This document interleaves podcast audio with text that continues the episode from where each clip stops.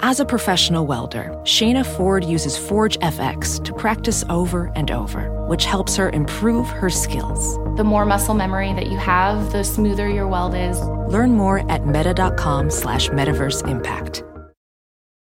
Sometimes it takes a different approach to help you unlock your true potential. Capella University's game changing FlexPath format helps you learn at your own pace and fit earning a degree into your life. From before you enroll to after you graduate, you'll be supported by people who are invested in your success so you can pursue your goals knowing that help is available if you need it. Imagine your future differently at capella.edu.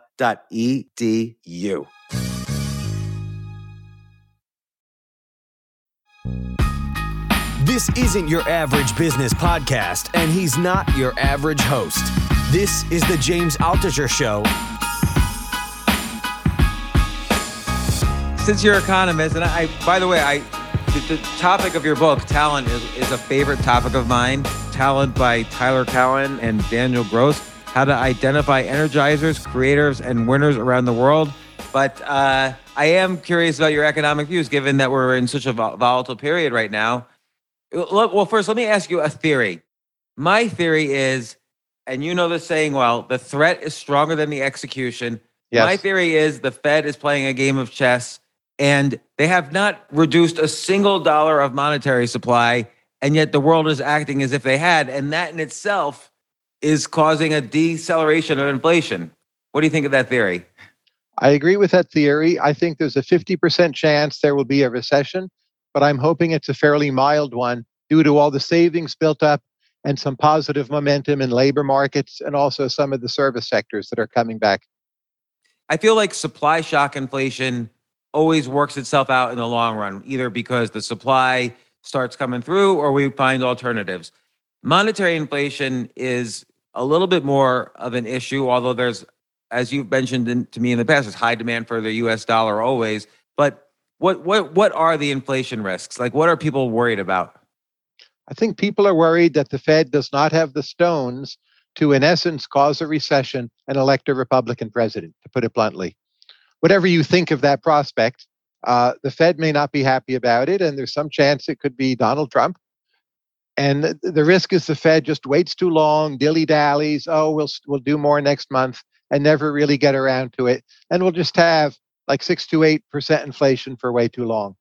And then finally, an even steeper recession. That's the risk. Okay, yeah, and is is the risk of steeper inflation? Let's say inflation stays at, at, at roughly six percent. I'm making up a number, which, by the way, is far higher than it's been for a long time. Like the Fed was dying to get it up to two percent, and now it's at six percent. And you know, of course, the the U.S. has prospered since inflation really hit its stride hundred years ago. And w- when does inflation become too risky? Because obviously it's not hyperinflation. Like, what are we worried about? Here's my worry. So far, we're not seeing this, to be clear, that workers look at 6 to 8% inflation, demand 6 to 8% pay raises. That in turn continually boosts inflation, and then they demand higher pay raises, and it becomes a kind of devil circle. Very clearly in the data, that is not happening, but it could happen. And that's what I'm watching out for. I think it's well below 50% chance that that happens, but it's not impossible. It is a thing that could occur over the next two years. I'm wondering how much what the Fed does is just manipulating psychology as opposed to taking real monetary actions, and if that would be successful enough, as it seems to be right now. I think they have to actually do some things, though. So it's like parents and children. The parents can scare the kids, but at some point they have to spank them, take away the candy, cut the allowance. You can't never do nothing, right? Right. So you're always playing a game. You try to do as little as possible, but these are big enough inflation numbers. The Fed does have to pull out a stick at some point, in my opinion. And they have delayed doing that far too long. The ramifications, of course, could be that people get so scared that you know the market tanks. But it, it feels like the market again, the monetary supply right now is at an all-time high today. So it's not like Right. the Fed's done anything. So maybe the market's just at some point they'll finish anticipating and start to relax once the you know it's sort of the buy the rumor sell the news kind of effect like once certainty starts to hit okay this is what the fed's doing maybe then the markets will be less volatile But keep in mind, last year, M2 went up 40%, right? We can't do that again. You can debate what that number should be. It should not be a negative number, maybe, you know, 5 to 10% would be okay. But they've got to move from 40% to something much lower. It's going to hurt. And it could be hard to do because it seems like the the money multiplier, you know, the amount of times the dollar is passed around in the economy, we haven't really felt the full effect of that yet because we're still kind of coming out of the pandemic. There still aren't the supplies to buy. So it still might be the case that M2 grows just from the simple inertia of you know all the money printing that's happened. And I would stress, look, we've never been in the aftermath of a true pandemic before in modern history. So no one knows what the heck they're doing. They won't come out and say that. But the honest view is we don't know what's going to happen. We don't have the exact correct policy advice for anyone. So it's going to be harder to get it right in 2022 than it would be in any other normal year. So the chance we screw this up is above average. So what what would you do? You're, you're the Fed chairman, what would you do? I would have six months ago started and accelerated the rate hikes, even a year ago, in fact. And I would make it clear to the markets I mean business, and I would risk that recession and not, you know, play footsie. So, as you said a moment ago, the money supply has never been higher. So, they've been talking this game for many months, but we're still waiting to see it. Like they've still been doing quantitative easing well, that's like ending in May. Now we're in May. But my goodness, well, why did you wait till May? What was wrong with January? I, I think their theory might be that there's the demand for the US dollar is always going to be so great that it will, you know, temper the effect of of inflation. I think that's a correct theory, but inflation is still too high. And voters will hate it. They will turn on it. If they have to, they'll turn on the Fed. We're in an ugly situation. Yeah. But does it get does it get better? You're optimistic though. I'm cautiously optimistic, but expecting a decent chance of a recession. Even though the yield curve right now is is is fairly steep, it's not inverted. I don't think yield curves predict very well. Our saving okay. grace, I think, is a lot of sectors will be booming just because other parts of the economy are coming back. Like maybe more people will go to movies, right? Whatever it is you think people will do more of that will boom even in the middle of this recession. And that will be weird. It will not be a fully consistent across the board recession. Kind of like 2001 was a very inconsistent recession. Exactly. I think that's a good analogy. So I don't think it will be that bad, depending on what you do. All right, good. On to talent. Yes.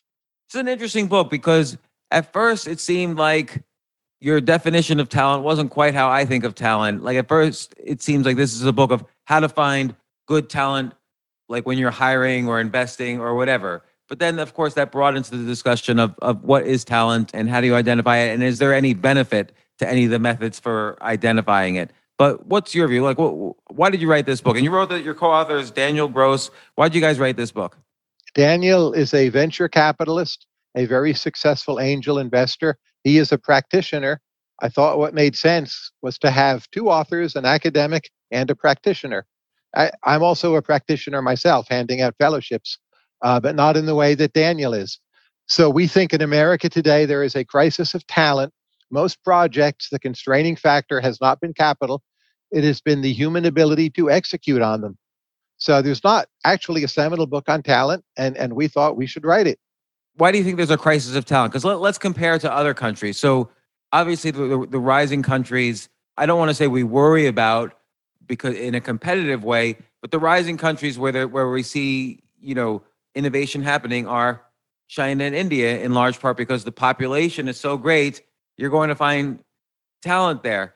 But why why why do you think the it seems like the U.S. is getting better in terms of the quality of its content of its talent?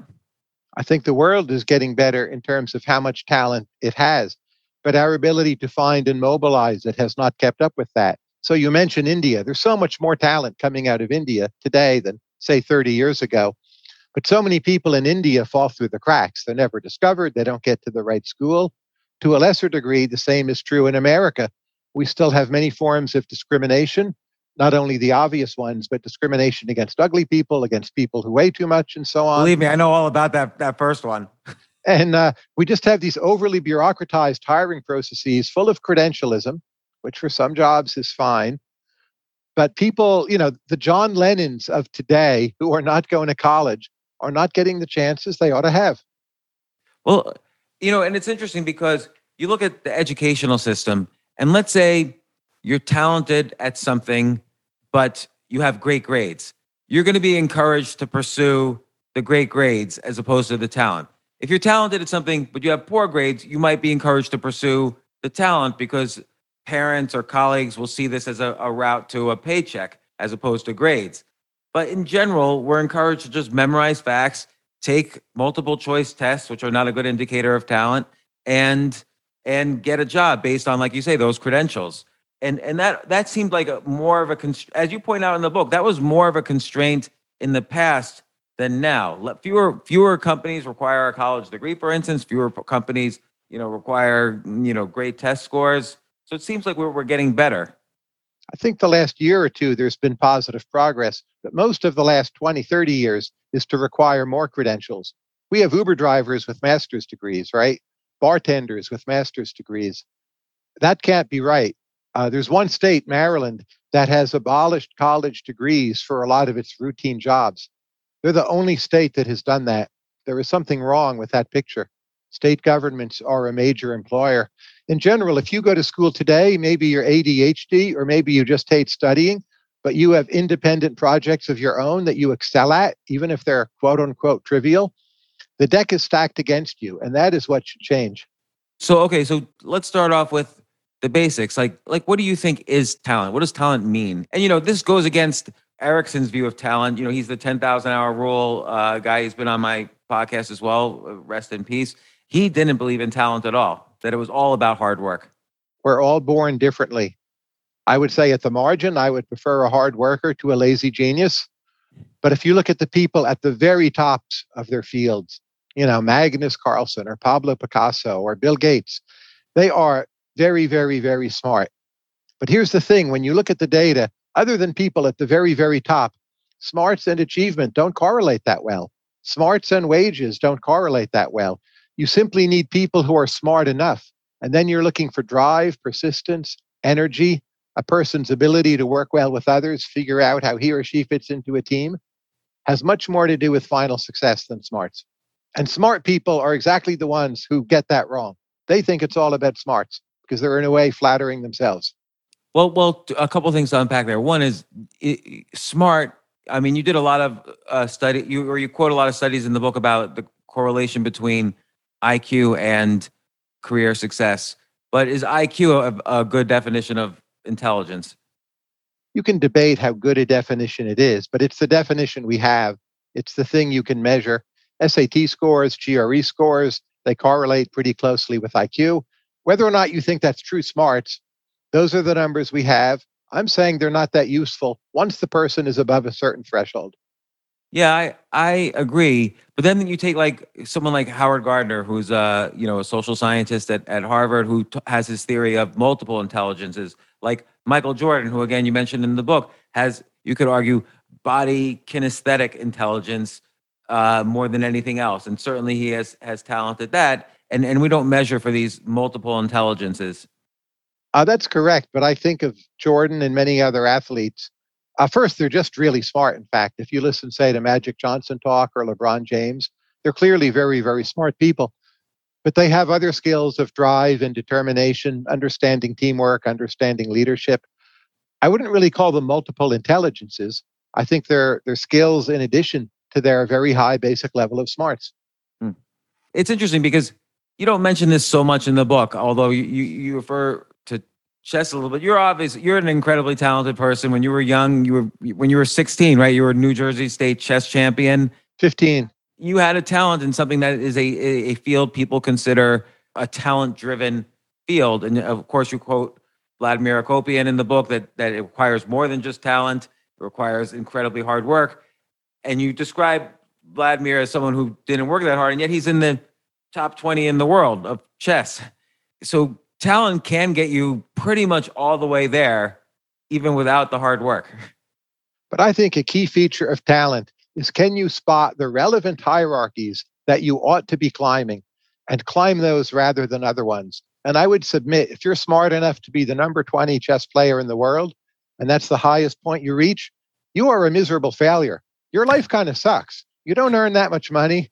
You're not a household name. You're not Magnus Carlsen endorsing underwear for all of Norway. you could have been a success in crypto, investment banking, other areas. That's a great example of a failure, in my view. It's so, uh, you know, I wonder about that too. Like, because you, you take almost any sport, the difference between number one and number 20 in athletic skill is can't be seen by the human eye.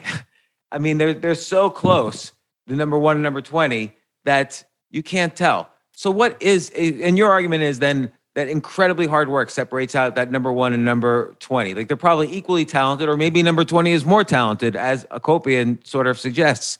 But uh, is it is that the case? Because we don't really know. It's sort of uh, subjective.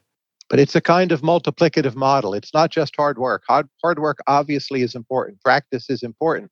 But the very top talents, if you want to stick with basketball, Michael Jordan, LeBron James, they understand how to make their teammates better. Steph Curry, Draymond Green. That is a very special talent. It's certainly related to intelligence, but it's quite distinct from intelligence. It's a way of looking into social structures and figuring out where do I fit in? How can I add the most value? And that is critically important in almost any team sport. Yeah, that's that's fascinating. That um, what you said about how understanding the almost the nuances of what it takes for success. Someone who's talented is going to understand that more than just a hard worker. They're going to say, "This is this is how I can this is how I can be more successful. I can either make my teammates more successful and they then they're better at passing the ball to me or in in something individual like let's say mathematics or chess or whatever or music it's oh I need to uh, get better at you know this particular way of playing the violin or i need to study the end games better or whatever. You need you you know maybe the talent is that you know a little bit more where your weaknesses and strengths are. There's some a little bit more self-awareness. And i try to test for that in interviews. So if i'm talking to someone who say is a star wars fan i'll ask the question like did yoda make good decisions? Was yoda a good judge of talent and i'm not too concerned with whether or not i agree with their answer but whether they're capable of thinking about such things in an intelligent way. And if they're just totally baffled by the question, oh, Yoda, what? I don't know. You start to wonder, well, maybe they're not very good at thinking through this kind of question. If they well, have an answer, then you, you're getting somewhere. I think we should make the rest of this podcast about Star Wars. Because Yoda clearly did not recognize Palpatine right under his eyes just masterminding the complete destruction of the de- Jedi and takeover of the galaxy. And most of his advice to, to Luke is to Obi Wan, it's terrible, right? So Yoda is a kind of loser as a leader. But again, I'm not focused on whether the person agrees with me. I'm focused on have they thought it through in some manner. And if they have some complicated take on why Yoda and the final analysis was brilliant, because by the time you get to episode 19, it's all worked out, you know, and the, the evil empire is gone and the Death Star is blown up once again, like that's fine. They've thought about it. Then I'm pretty happy. Yeah, right. You can argue both sides. That, but and so you you kind of talk about this in this book, the the the the questions you can ask to sort of again not determine if the answers are correct or not, but how they answer is is important. And so you talk about this in the beginning, but then there's an appendix in the in the back of some good questions. Like, and I was going to ask you this because the word courageous is like an odd word in our society. You don't really think of like courage is something you think of like the the Wild West and someone you know was courageous and whenever when they were attacked or whatever. But like it's hard to know when someone's courageous in modern society. Like when when have you been? So here's a question that you have: When have you been courageous uh, in your life? Uh, I once had a stalker come and basically try to kill me in my classroom and I left the classroom and had him chase me because I thought it was more important to save the people in my class than myself. That would be the honest answer. Why, why was he stalking you? I'd never met him. He was a crazy guy. Uh, I got off okay from it, but it was a harrowing moment. And at the time, I thought he might have had a gun. Wow. And so, did you run super fast? Well, I can't run super fast, period. Uh, I did my best, I would say. But All I right. think it's interesting what you say about courage. John F. Kennedy wrote a book, Profiles in Courage, right? When that book came out, no one thought the word courage was weird. Now you say, and I agree, the word courage has become weird. That is a sign of how screwed up we are. I think Yeah. Elon Musk has had courage. He will get out there, put himself out there, say, I'm going to try this. I'm going to get us to Mars. I'm going to, you know, do Tesla. People laugh at him. They short the stock. It's gone really well so far. We'll see how it all finishes. But he has, in my opinion, remarkable courage.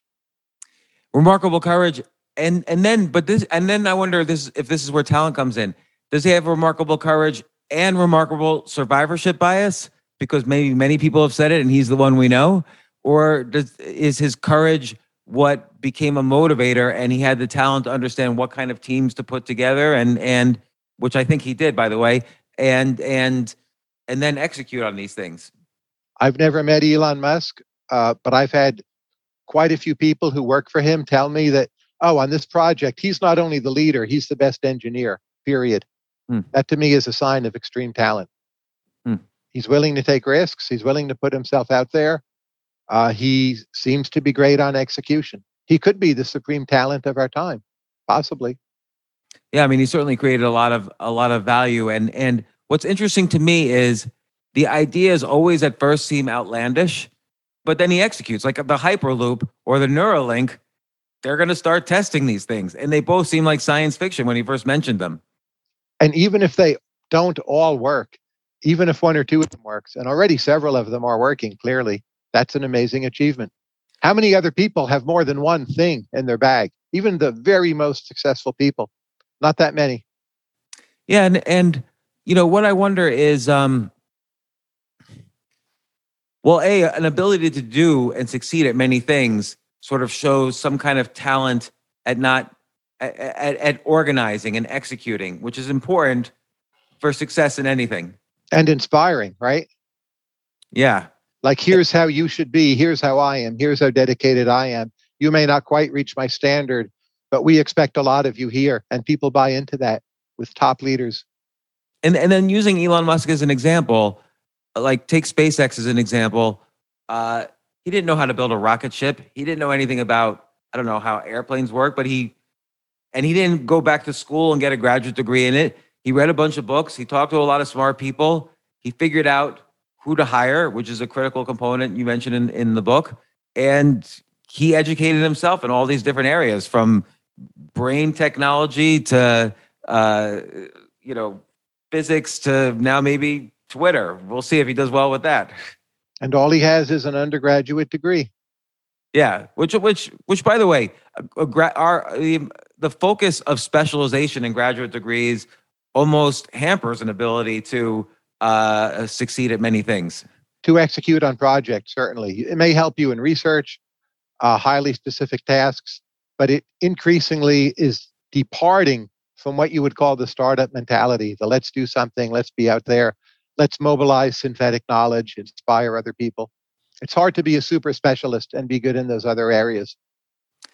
we you know on the one hand it seems like talent is a little bit of an ability to go your own way against the crowd because almost by definition the crowd the average person is not the talent you want but or, or is not is not as talented as others because the talented person is seeing things in a different way but one of the questions i thought was interesting in terms of identifying talent is what view do you hold that the masses would largely agree with you That's a question where you, you ask about a person's values.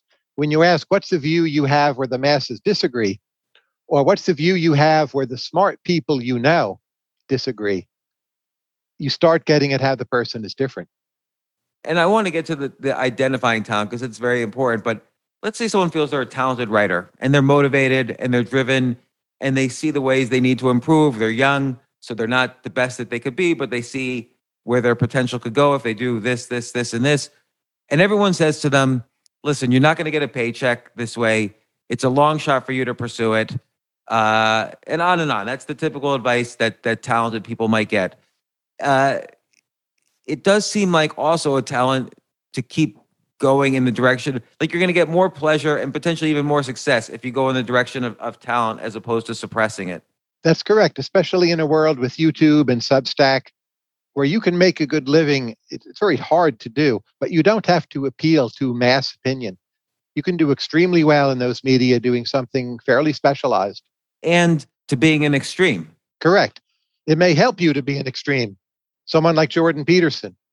You Yeah. know, some of it is centrist and some of it is quite unusual or weird. And he has a loyal, devoted following.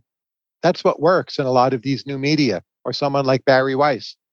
Yeah. No, Bari Weiss is incredible. I I knew her. I used to write for the Wall Street Journal. She was the grammar editor.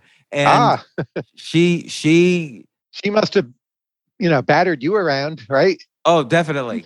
And uh but she also but that wasn't her talent obviously her talent was being a really excellent commentator on, you know, human events which has has driven her to success after success. And and you too She has like- an amazing directness, Bari Weiss. She gets to the point in a millisecond and is, is focused like a laser on, on telling or teaching you something. And that's a talent she has more than almost anyone else I know. Yeah, no, I agree. And, and and Tyler, you're obviously you're a talented person, and this is this is talent almost. I'm, curious what you think of this. This is talent almost in the general meaning of the world. That if, word that if you're talented at one thing, chances are you're talented at many things. So you were obviously had this great talent at chess. It's not easy for a 16 year old to be better than many people who have been playing the same or doing the same thing for as long as you had lived. And yet at 16, you, again, you were a, a strong chess master and one of the top players around. But you applied that talent to economics and, and other things. So what what do you looking at yourself? What are you talented at? It's obviously not chess. It's something else. I think I- I would rate myself highly on obsessiveness and collecting of information. I think where I'm relatively weak is a kind of competitiveness. I do best in areas when I'm just working on my own, maybe honing some skill. I'm not really focused on am I doing better than the other person. So chess was never the ideal game for me, even though I did well at it. I didn't hate losing enough to become a truly great chess player. That's that's kind of funny. Like so, and and this this also asks about talent. Like, did you then? You, you say you didn't hate losing enough to not get better.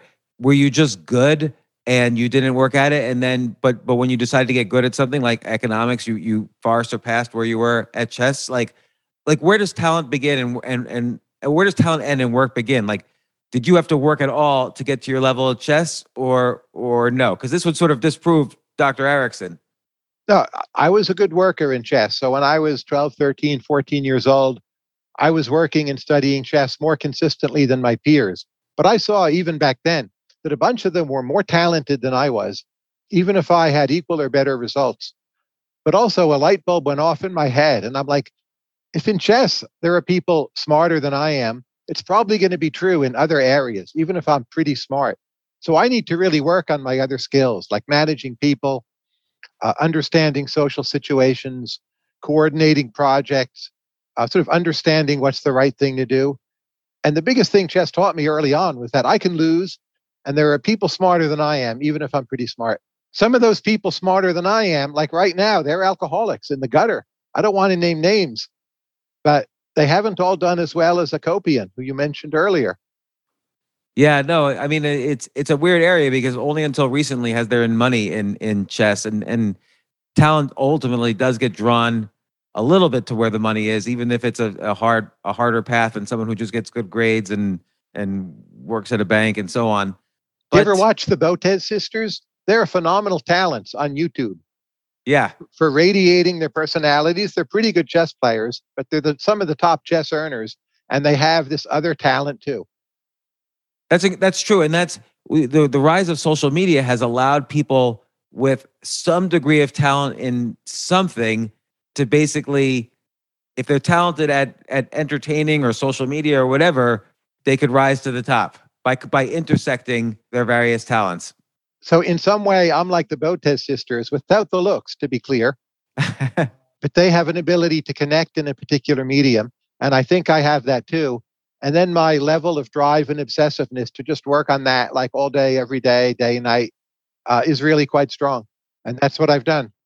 That, that's interesting. So, like for you, it seems also curiosity. Like you have you have a large curiosity because if you go to your Yes. blog, Marginal Revolution, it's all these amazing articles that you must pick out of somewhere. But it's you have to be curious to have found them in the first place. Like am- amazingly curious. And at the margin, I'm not paid. So I'm just very well motivated, self driven, and the motor just keeps on running. So then, so then the question is, how do you find talent? Like, and and this is, I think, kind of the core of your book. Uh, and and as an example, you refer to to Moneyball, which was Michael Lewis's book about a, a, a better way using data to find talent in baseball, and now it's been applied to basketball and and many other endeavors. And I wonder if a data driven approach, people have attempted to do it for all sorts of jobs and not really succeeded. Like like for instance, IQ, as you mentioned, is not really a good, you know, moneyball way of identifying a, a job applicant. Data is great when you have it. Most of the time, you don't, and we're not going to have it soon. So a, lot of our book is about how to mobilize your intuition. But I think the first and most important point is most people don't invest enough in building out their soft networks. So it's not just whom can you find, it's who will find you. And that's so often the number one question. Who will show up at your door? Who will come up and speak to you after your talk? Who will listen to your podcast and then write you an email? So that's a huge part of finding talent is for you to be found by the right set of people. I agree with that, but it also depresses me a little in the sense that I feel I used to be better at that. And lately, I haven't been. And so is that talent or is it me getting older or or am I just like not as not not as motivated in some way as I might have used to be when I was younger? It could be any mix of those. I don't know. Uh, but are you sure the quality of people coming to you is going down? No, the quality of people coming to me is not going down. It's just that I don't. You know, you have a you have a great example in the book, which is going to probably every, every book at least one thing changes my life, and this one might you you um talked to Sam Altman, the former uh, CEO of Y Combinator, about what he looks for, and he he says out of all his founders of you know he invests in lots of companies, and he says out of all the founders of the companies, the ones that return emails the fastest are by far the most successful, and I'm really bad at that, particularly lately. I used to be better, but now I'm horrible. Whenever Sam writes me, I feel this great pressure to respond yeah. immediately it, it is my inclination anyway. But if you don't, then that's not your priority, which is fine. You may have some other priority and you're responding to those people more quickly. You're doing something more quickly, right? Maybe. I don't know. I have no idea. Uh, uh, my talent's taking a break these days. that I don't believe.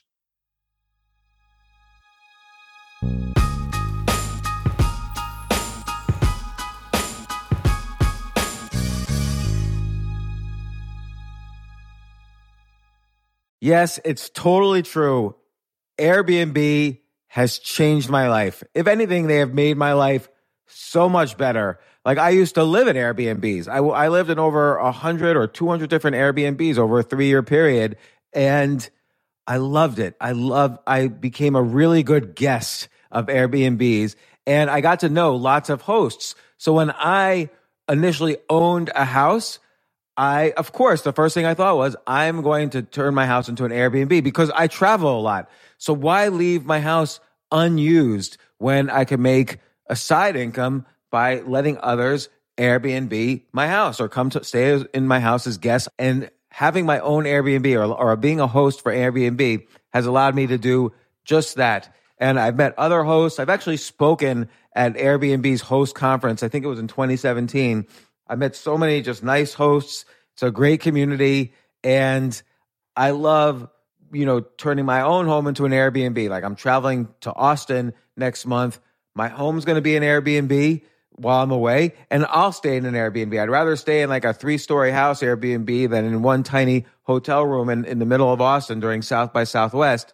So listen, while you're away, your home could be an Airbnb. Many people host on Airbnb, but there are people who are just letting their house sit empty, who've never thought about it or didn't realize their space could be an Airbnb.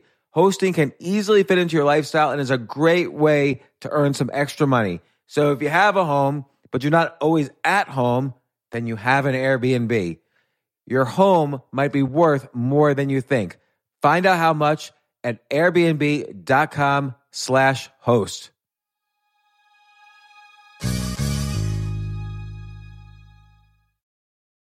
Daylight savings time is starting up again. Okay, podcast is over. That's all you needed to know. But why do we have uh, daylight savings time? Answer to give us more daylight from March through November. By setting your clocks forward, it may feel like there are more hours in the day, that initial, when we initially start daylight savings. But if you're hiring, it doesn't necessarily help you find qualified candidates for your roles any sooner. There's only one way to do that, ZipRecruiter. And right now you can try it for free at ziprecruiter.com slash James. ZipRecruiter works round the clock to find qualified candidates for you. Once you post your job on ZipRecruiter, they send it to 100 plus job sites so you reach more of the right people. This is such a brilliant idea for a business, and ZipRecruiter did it. So, ZipRecruiter's smart technology also quickly scans thousands of resumes to identify people whose skills and experience match your job. I've used ZipRecruiter particularly as a potential employee, and I still to this day get messages every day. James Altucher, would you like to apply to be VP of en- Entertainment at NBC or whatever? So there's just nonstop emails. Like I got five or six emails today because of because a year ago I signed up for ZipRecruiter. So spring forward with a new hiring partner, ZipRecruiter, and find top talent sooner. See why four out of five employers who post on ZipRecruiter get a quality candidate within the first day. Just go to this exclusive web address to try ZipRecruiter for free. ZipRecruiter.com slash James. Once again, that's ZipRecruiter.com slash James. ZipRecruiter, the smartest way to hire.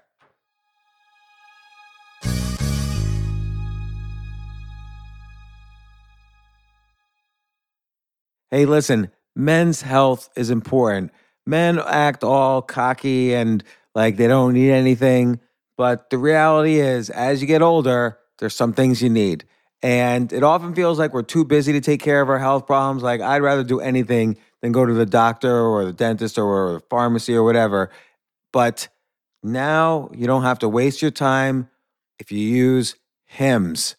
HIMS, H I M S, HIMS is changing men's healthcare by providing simple and convenient access to science backed treatments for erectile dysfunction, hair loss, weight loss, and more.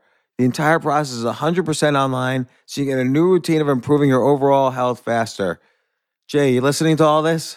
Yes, I definitely gonna use him from now Not on. that you need it. You're you're young and healthy. James, I'm 35. You, you're getting there. You might you might need it. Who knows?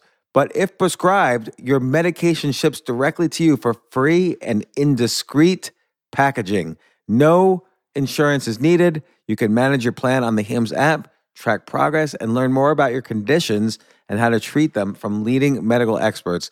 Start your free online visit today at hims.com slash James. Could you imagine that? There's a whole section just with my name on it. Hims.com slash James. That's how I how much I am representative of the kind of person who needs Hims. That's H-I-M-S dot com slash James for your personalized treatment options. Hims.com slash James. Prescriptions require an online consultation with a healthcare provider who will determine if appropriate. Restrictions apply. See hims.com slash James for details and important safety information. Subscription required. Price varies based on product and subscription plan.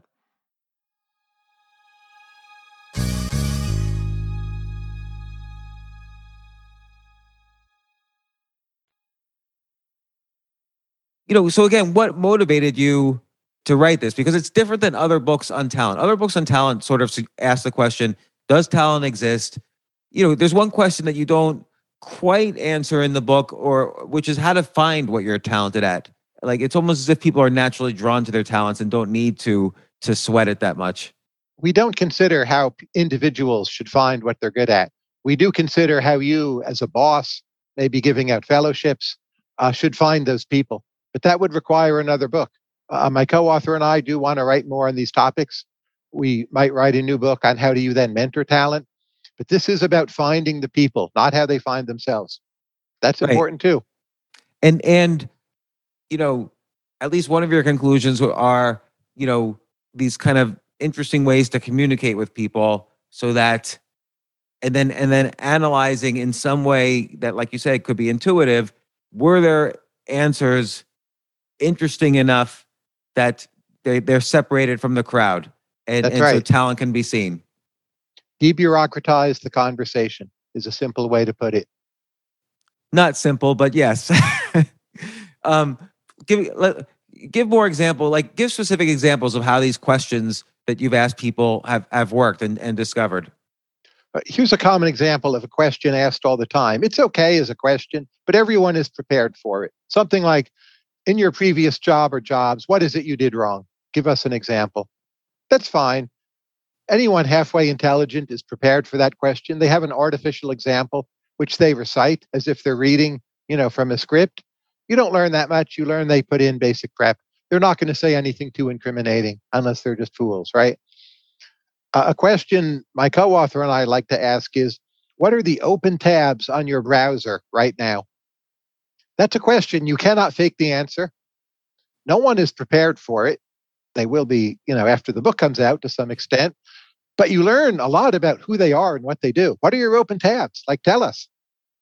Yeah, it's interesting. When I was um this is 20 years ago, I was raising money for a hedge fund and I was speaking to a big investor who also was a hedge fund manager. And he asked me, What am I reading now other than investing related books? And it turned out I was reading a history of baseball, which I'm not I'm not interested in baseball at all, but I love sports stories. So I was reading a history of baseball by Stephen Jay Gould, who this guy was disgusted by because he didn't like Stephen Jay Gould's political views, but he still liked the fact that I had some other book I was reading other than investing. Yes. And then I like to ask people about the book. So if if you said, "Oh, I'm reading Stephen Jay Gould," I would say, "What does Stephen Jay Gould get right and wrong about how to assess baseball players?" And again, it's not whether I agree with your answer, but it's has that question occurred to you? And if that question hasn't occurred to you, you know, maybe I don't want you hiring other people for me. But if you have a good answer, then it's like, oh, th- this fellow thinks about this all the time. Yeah. So what's an example where you've where you've used these questions and you had an interesting result, or you've seen or, or you've seen an example of this? Uh, what I like to do is get people on the what's either their favorite book or their favorite movie, their favorite play, can be any of those, and just get them talking about it, not to test their factual knowledge. Uh, but I've found uh, I get to speak to a lot of smart people in my fellowship program called Emergent Ventures. The good performers typically always do well with those questions. There's something they've thought about. Uh, you know, what's the best Shakespeare play and why? And Hamlet, who makes the biggest mistake? It can be anything. Again, you're not trying to test their factual knowledge. Just what kind of questions do they ask themselves? That's what you want to know. You want to get at that with the question they cannot prepare for. And someone puts them on the spot. You're also testing how do they respond to surprise? Are they freaked out? You know, can they handle it? When can they just say, I don't know? Also, that can be a good sign. Yeah, that's really interesting. Because, like, for instance, I was just thinking about that question. Like, what answer would impress you if someone had never read Hamlet and and you asked them about Hamlet? If they gave me an answer about how they would discover an answer to that question, they would say, Well, there are these three people I know who, who might have a good answer to that question. And here's how I would figure out which of the three is the one to ask. That would be a good answer. It's like they've thought about it. Well, I've got to go ask someone, right? That's a pretty healthy response. Yeah, yeah. All right, and then um, what about what about the kind of classic Google style interview questions like how many people are playing piano in Chicago this second?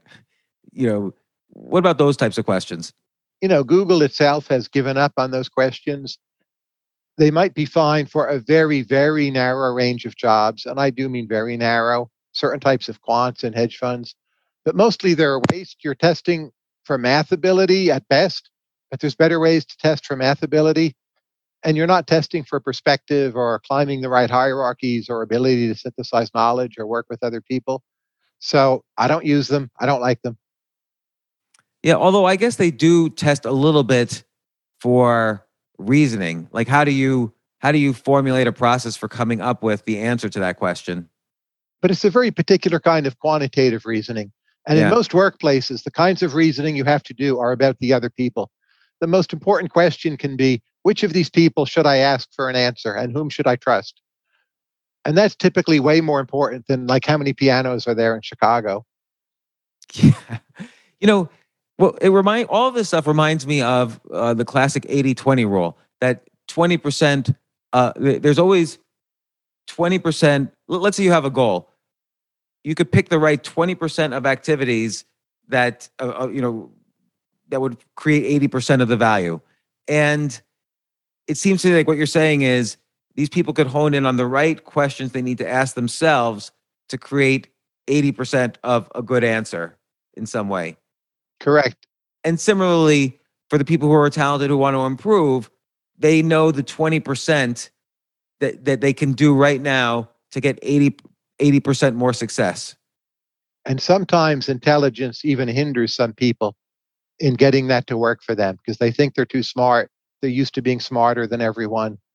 They don't ask for enough advice. They don't take in enough feedback. Their feelings get too hurt when they've screwed up. You know, on that, you'd prefer the more intelligent person. But as I said, achievement and intelligence are less correlated than smart people realize.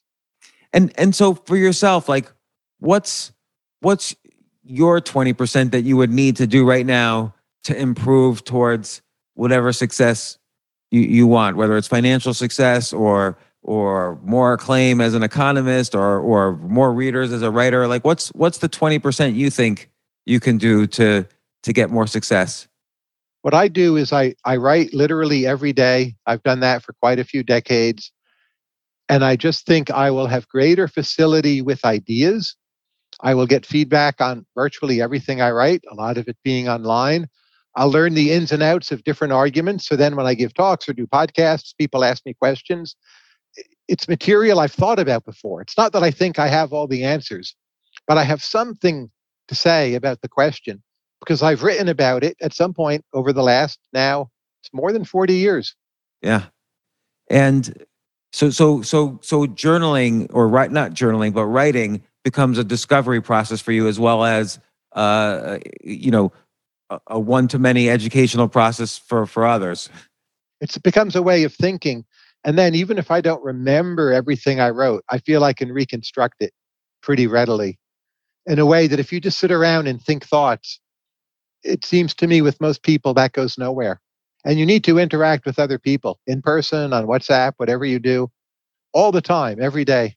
Just interact, interact, have your different small groups of smart people who are willing to say you're wrong. What what what's your what's your favorite hobby right now? I don't know what a hobby is. Uh, collecting information is my work and it's my hobby. So I, I love to travel. Uh, I'm very interested in food, obviously, economics, history. Uh, my wife and I collect art. Which of those are hobbies? I couldn't tell you. I guess that, well, collecting art, it could be a financial related or it could just be because you love good art. It's a cognitive test, too. It's a real challenge. Like, can I find works that are you know better than what the market prices indicate. It's a very tough cognitive test. Yeah, and like, what would you do right now if you wanted to get better at that? At buying art, uh, you need to to look at art face to face, not online. Just start buying something in any area. There's a lot of cheap areas. I started collecting Haitian art, which is a country where art prices typically are relatively low. And you hone your eye, you make some mistakes. Uh, you have real skin in the game all the time, right?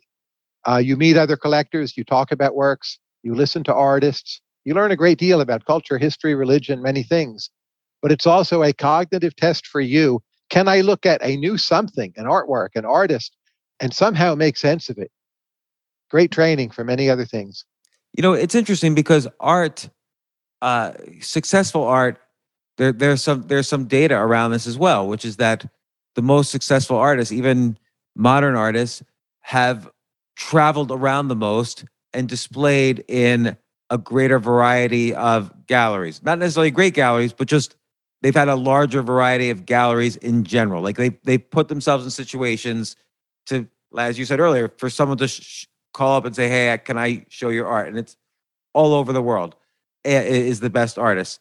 And so it seems like then those talented art not only know how to let's say paint well, but they know how to get a large variety of galleries to display their art. So someone who's talented at buying art would not only look at kind of the painting and the uh, religion and the history and all that stuff, but understand what makes a, an art. Uh, you know, some artists who are equally skilled, some are going to be more successful than others because they understand, as you were saying earlier, the, the societal structures around art better, and they have more understanding of the nuances better.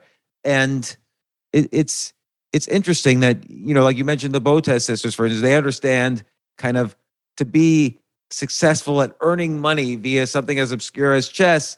They need to get good at like reaching out to people who love watching Twitch, and those kind of talents are very valuable and and kind of underappreciated. I think. Picasso was insanely curious, right? He drew from African art, he drew from Pacific art.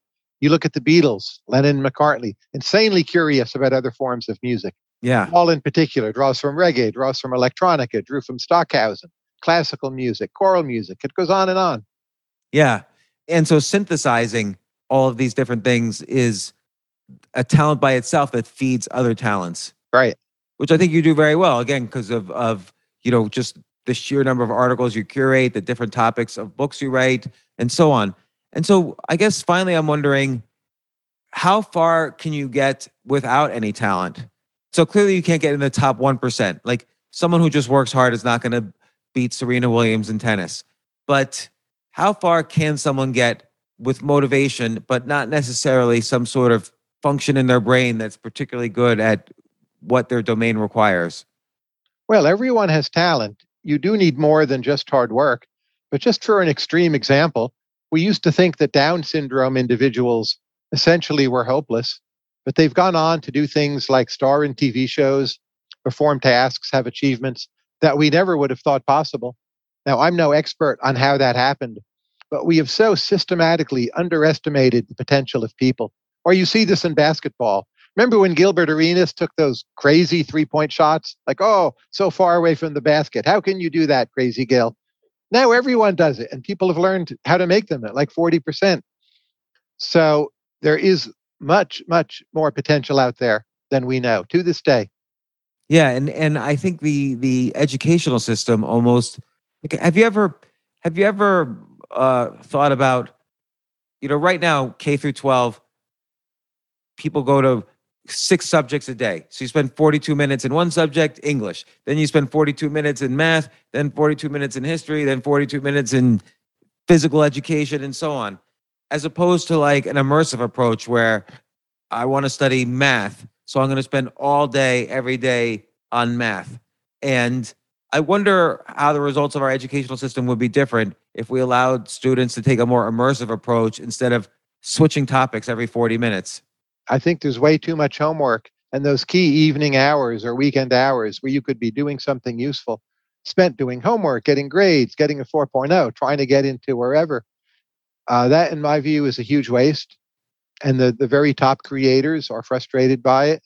And we should cut the quantity of homework, I don't know, to a quarter or a fifth of what it is now. Yet that won't happen. Like, it seems like we're not on a path towards that. Although, who knows if, if the importance of college decreases, then maybe we will be you know, I think uh, I grew up in an earlier era where homework was much less. There was less competition in a superficial way.